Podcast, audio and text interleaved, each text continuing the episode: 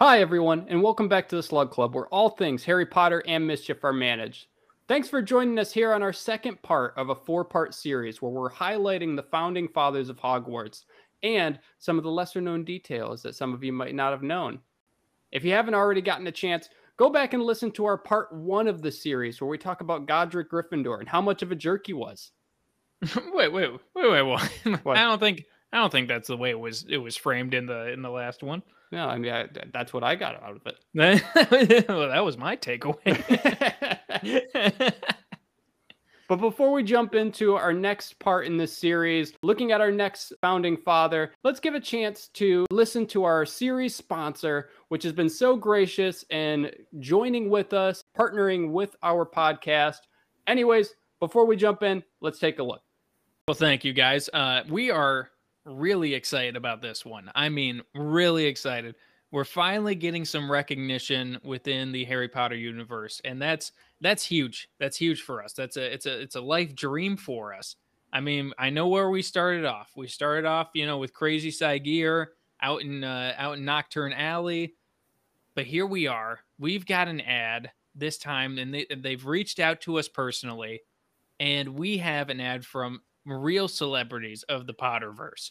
I'm talking about the Weasley brothers. We've got an ad for Weasley's Wizarding Wheezes, and they're they're sending us uh this big announcement that they're uh they're rebranding the Super Weasley brothers are oh. launching a new uh fireworks uh program for especially the 4th of July. I mean, it's so thoughtful of them to really help us Americans out with our celebration. And I know that their fireworks are just top notch, legendary stuff. You They're just really asked Dolores Umbridge. So without further ado, let's hear this offer from Super Weasley Brothers with their new line of fireworks. It's me, Fred Weasley. what? oh, yeah, spot on. me and my brother are happy to announce that Super Weasley Brothers are launching our 4th of July fireworks. We may be a British, but we want to help our American friends who are just a yah, a woohoo, and a yippee across the pond. For your celebration, we've stockpiled our own Weasley wildfire whiz bangs. Are your neighbors trying to rain on your parade? Oh no, are they trying to use a vanishing charm? Oh no! Well, have no fear with Super Weasley Brothers, our, our big fireworks, the Weasley Wizard Wheezes. We're producing our wildfire Wheeze Bangs. And so, there is no way that your neighbors can stop them. If they try to use a stoning spell on our fireworks, it just makes them explode. Yippee! They try to use the vanishing charm? Well, my brother George can help with that. Oh, yeah. That's a terrible Luigi voice. but you may be saying, a Fred Weasley. What if they try to use a vanishing charm on my fireworks? They won't go kapooey. But But we've thought of that with the Super Wizard Brothers, Wizardy Wheezes. With our whiz bangs, if they're hit by a vanishing charm, they multiply by 10. Yahoo! So to your neighbor who's trying to use a vanishing charm, you can say, take these. Isn't that right, George? Oh yeah. Who's number one now? Luigi. I mean, George Weasley. And Super Weasley Brothers Wildfire Whizbangs include all kinds of varieties, including shocking pink Catherine wheels and fire-breathing dragons that will send your neighbors going wah, wah, wah, But we also have rockets with long tails and silver stars and firecrackers. But make sure that you don't have them go off in your hand because then you'll hear Usually we sell our wildfire whiz bangs for 9 sickles and 24 canuts. But today, if you're an American looking to celebrate the 4th of July, we sell them for 5 sickles each. So make sure that you come find us at the Weasley Brothers, Super Weasley Brothers, Yahoo! Wizarding Wheezes. And then you can buy lots of fireworks, and you don't need to go to smelly places like Ohio or Indiana. So that's Super Weasley Brothers Wildfire Whiz Bangs, you guys. I think it's a great product. Okay, so in our first part of this series, we talked about Godric Gryffindor and all of the lesser known details about his life. In this episode, we're going to be talking about what I would consider to be the mother of Hogwarts, and that is the Hufflepuff house founder, Helga Hufflepuff. One Hufflepuff fan goes, Yay. Yes, finally, finally, I've been waiting for this. Finally, our time. um, I hate to hate to disappoint any of the Hufflepuffs out there. Um, I did some pretty extensive research into this topic, and I gotta say, there's not a whole lot to discuss, but let's discuss what we can. Um, Honestly, so like no news is usually a sign of good news, right? yeah, there are there are some interesting things about Helga Hufflepuff. Um, I like I said, I ca- I like to consider her to be the mother of Hogwarts. Um, when you look at some of the other founding fathers who sought out students with specific criteria in mind, looking for ambition, intelligence, bravery. You have Helga sitting kind of in the back, and she just says, "You know what? I will accept the students without preference." She's like the female Joe Biden, you know, with, without all the creepy sniffing stuff. You know, there's no sniffing going on. It's just Oh, or maybe good sniffing because she is known for making delicious food. this Right. is true. This is So, true. good sniffs. Not creepy. Good, good sniffs.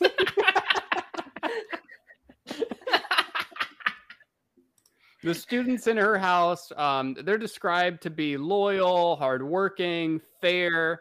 Um, she assembled them from all different kinds of backgrounds and um, she treated them equally. Um, I, I, I think it's fair to say with, that she was certainly maybe ahead of her time. May have been maybe she was the first founder to accept students from non-magical backgrounds. When we look at some of the other founding fathers who insisted on not taking non-magical background students um, helga hufflepuff was one of the founding fathers that said no no no no no they have a place and they belong and that's with me It's Molly uh, Weasley vibes for sure. you know i really do get the same kind of vibes like when i when i was reading through all these things i'm like this is just molly weasley I don't know. I'm sure that Helga Hufflepuff would have been welcoming the garden gnomes with open arms. Helga Hufflepuff maybe maybe not have been accepting of garden gnomes, but during her time at Hogwarts, she was also known to have established the house elf contingent that allowed house elves a safe place to work where they wouldn't be mistreated or harmed and, you know, in typical founding father fashion, hmm. slave labor.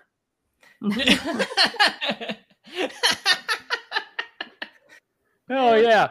Let's bring those house elves in. You know, help me in the kitchen. They're good. They're good house elves. Good help. she did, didn't she? I can't handle you. so much for the Hufflepuffs being like the most peaceable people. I mean, given so given her time, Man, but I thought it was dark when Gryffindor was just throwing Cruciatus curses at people. Helga Hufflepuff's over here using house elves for all of her dirty work. I mean, to be fair, I would probably rather be a house elf in Hogwarts than be a house elf for a Malfoy.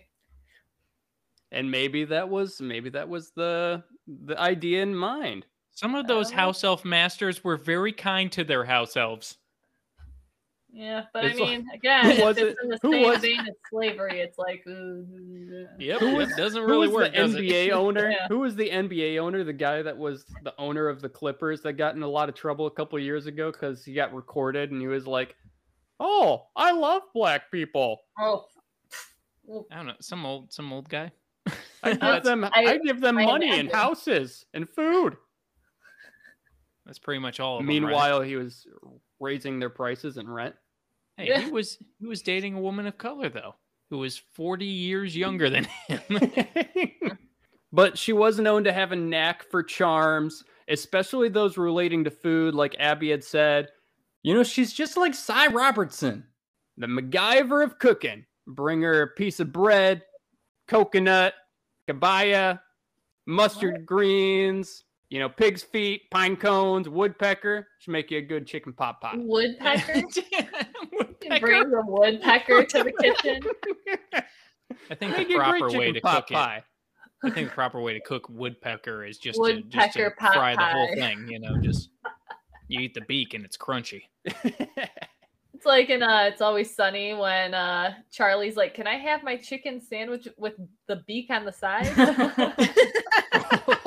It's like Charlie, you don't have to eat the beak. But many of her recipes are still being used today, especially at Hogwarts during some of the bigger feasts that go on at the throughout the year. Maybe for the Christmas feast or end of the year feast, pulling out her old recipe books. And it might also explain why the Hufflepuff common room was closest to the kitchen. Oh, for sure. For You know, you got to be able to get to your spinach puffs in a hurry. You don't want to be like spinach Kronk in. Emperor's New Groove and wind up with burnt spinach puffs. My Same. spinach puffs.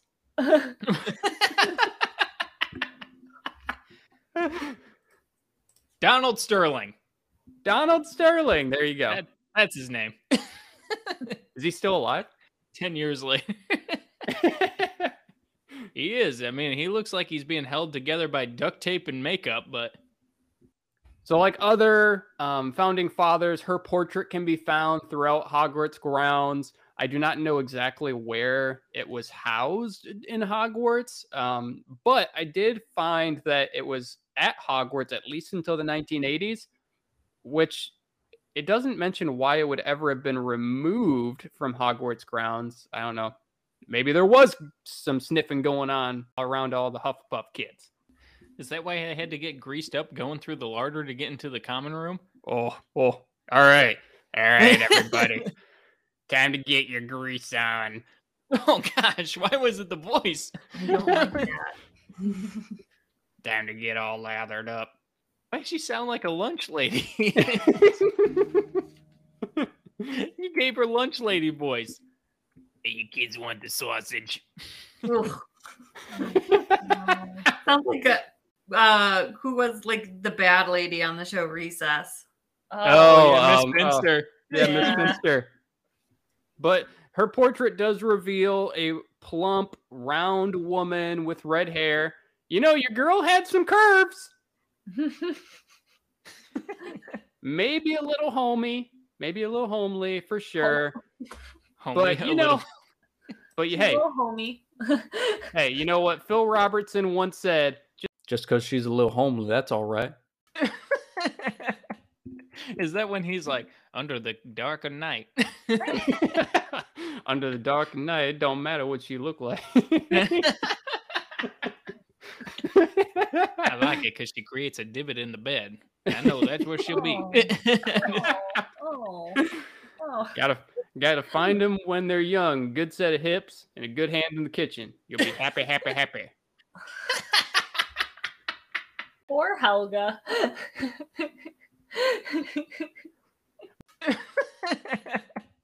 But it really shouldn't be any surprise, really, that she'd be good in the kitchen. Um, when you take a closer look at her name, Hufflepuff, you break it down. Huff is kind of relating to like a breath, I would say, um, being able to breathe, and then also Puff, not the kind of not you know not the California Puff or the Colorado Puff, but Puff is actually can be attributed to an old English term for pastry, and so. Literally- oh gosh, I thought you were saying. when you said when you said puff was an old English expression for something, I was like, oh I no, know. I was like, hold on. oh no. it's not making the cut.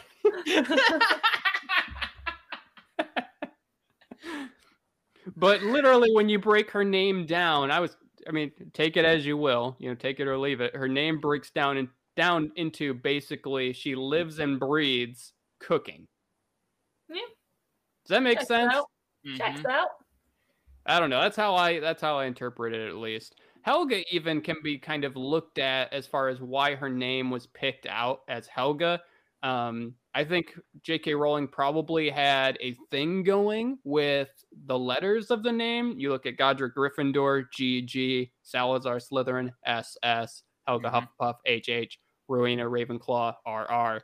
But Helga can also it's it's it's an old Norse name, and I guess it comes from some kind of tribe from Norse mythology, Norse history.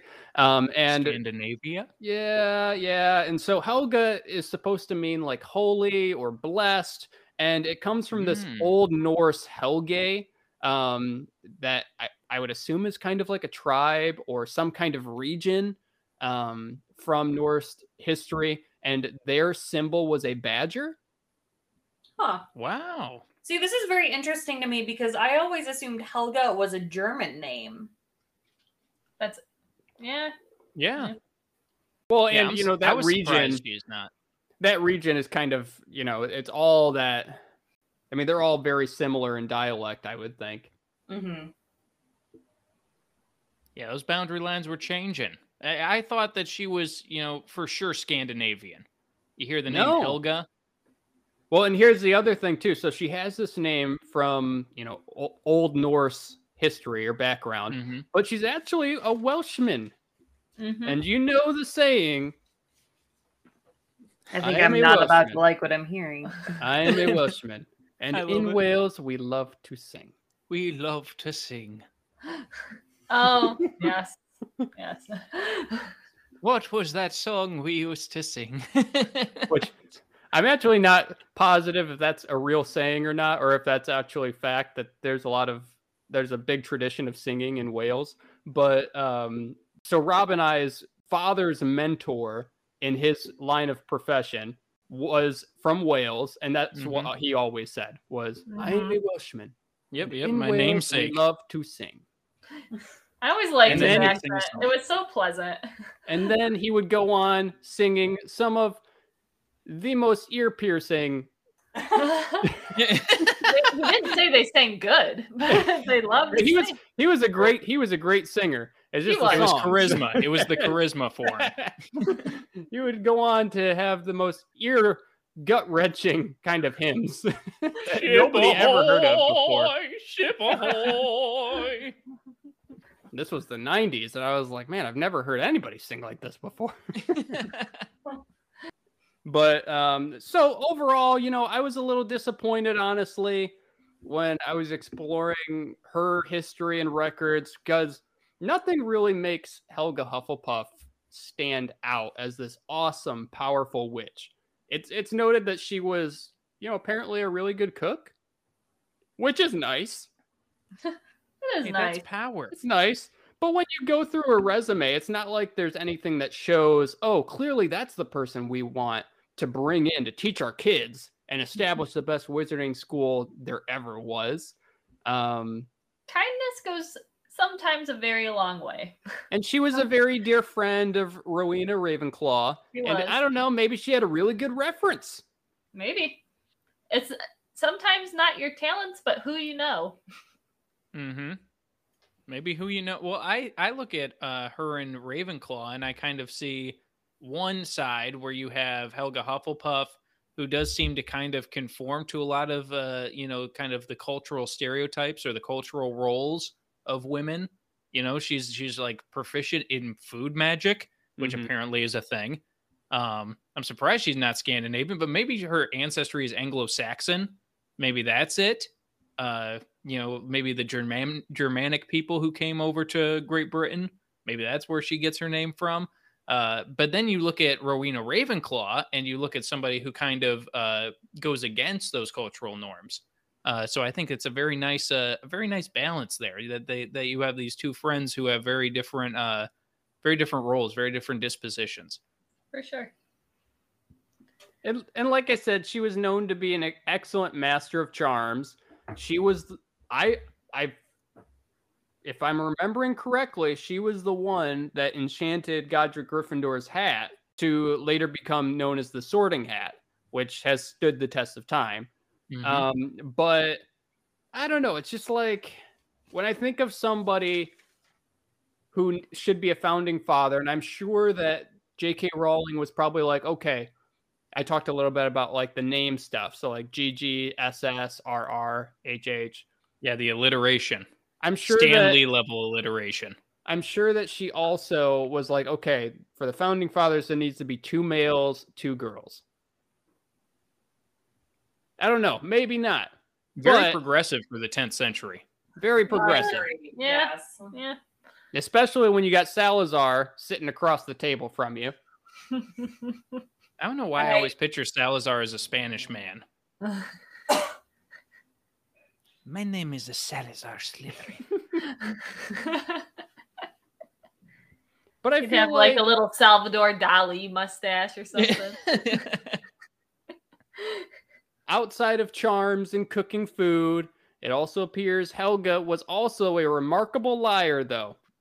Now I'll tell you why. The cup Mhm. of Helga Hufflepuff, right? This cup was made by Hufflepuff herself. It's it's beautiful. It's shining gold with two finely wrought handles on each side, and engraved on it is this picture of a badger. And I like to think this badger is like standing on top of a rock, you know, like head up, chin and chin up, looking out into the distance, mounted on this rock. Do you think she'd be the type that would like go with a classic little like badger that looks cuddly like the English badgers, or do you think she'd want like a honey badger? Oh no, this is this badger is definitely sitting up there on Pride Rock, one paw on the rock, one paw in the air, like it's about to swat at something. and behind that badger on Pride Rock is the actual lion owner of Pride Rock that the badger just fought. But here's the kicker though. So the cup is said that it has it has contained in it some sort of magical properties. But any enchantments placed on the cup have yet to be discovered by anybody else outside of Helga herself. So essentially, it's just some fancy cup that has been passed down from generation to generation through the centuries. And it eventually gets into the hands of Hepzibah Smith, who is the last confirmed descendant of Helga Hufflepuff, but it is kind of mentioned that she does have other family members um, in the series. So there may be somebody else that's further down in the line, um, but we aren't made aware of what that person's name is. We do know that there is another Smith at Hogwarts during the time that Harry is at Hogwarts, and that person is also sorted into Hufflepuff. Anybody know the name? Zachariah Smith. Zacharias Smith. Zachariah Smith. Hot dog. So Zacharias, I believe, was Harry's year at Hogwarts. He was sorted into Hufflepuff, and he was also with uh, he was also one of the founding members of Dumbledore's army. Or I guess not founding members, but he was one of the members in Dumbledore's army while Harry was training everybody to prepare for battle. If I remember correctly, he was kind of a bee. Yeah, especially in the books. Like, No, what did he do? What did he do? So like he was the one that was kind of trying to like um like he drug his feet almost to join like uh the Dumbledore's army, right? And Yeah, it's like everyone was was worried he was gonna rat him out. He was told very specifically in uh, what was it, the Hog's Head, that if you don't want to be here, you don't have to be here. Yeah. And then shut up. Mm, He was kind of a little weenie. doesn't sound So he was a Hufflepuff. Yeah, it doesn't sound like very Hufflepuff to me. Doesn't sound very loyal. right. So I had read something fairly recently that was talking about like how a lot of Hufflepuffs, you know, because they're perceived as loyal, like, you know, they've got to be super friendly and welcoming, but they were the parallel was being drawn where it's like that's not always true. And it pointed out Zachariah Zachariah Smith, but also like when Cedric um, you know, like was chosen to be a uh what's the correct term? A com- Champion. contestant, A champion. um like how quickly like the hufflepuffs really kind of turned on harry and you know it's like they're loyal but it's like they're loyal to Yeah, they're loyal to they're like loyal you know so it's not like open loyalty it's like an earned loyalty you know Mm-hmm. Yeah, freaking Hannah Abbott with her diagonal face. Hannah Abbott with her Picasso Hey. head. Her aunt Picasso died. head. So it's Wait, wait. theorized. Uh, what a strange burn to give this Picasso head.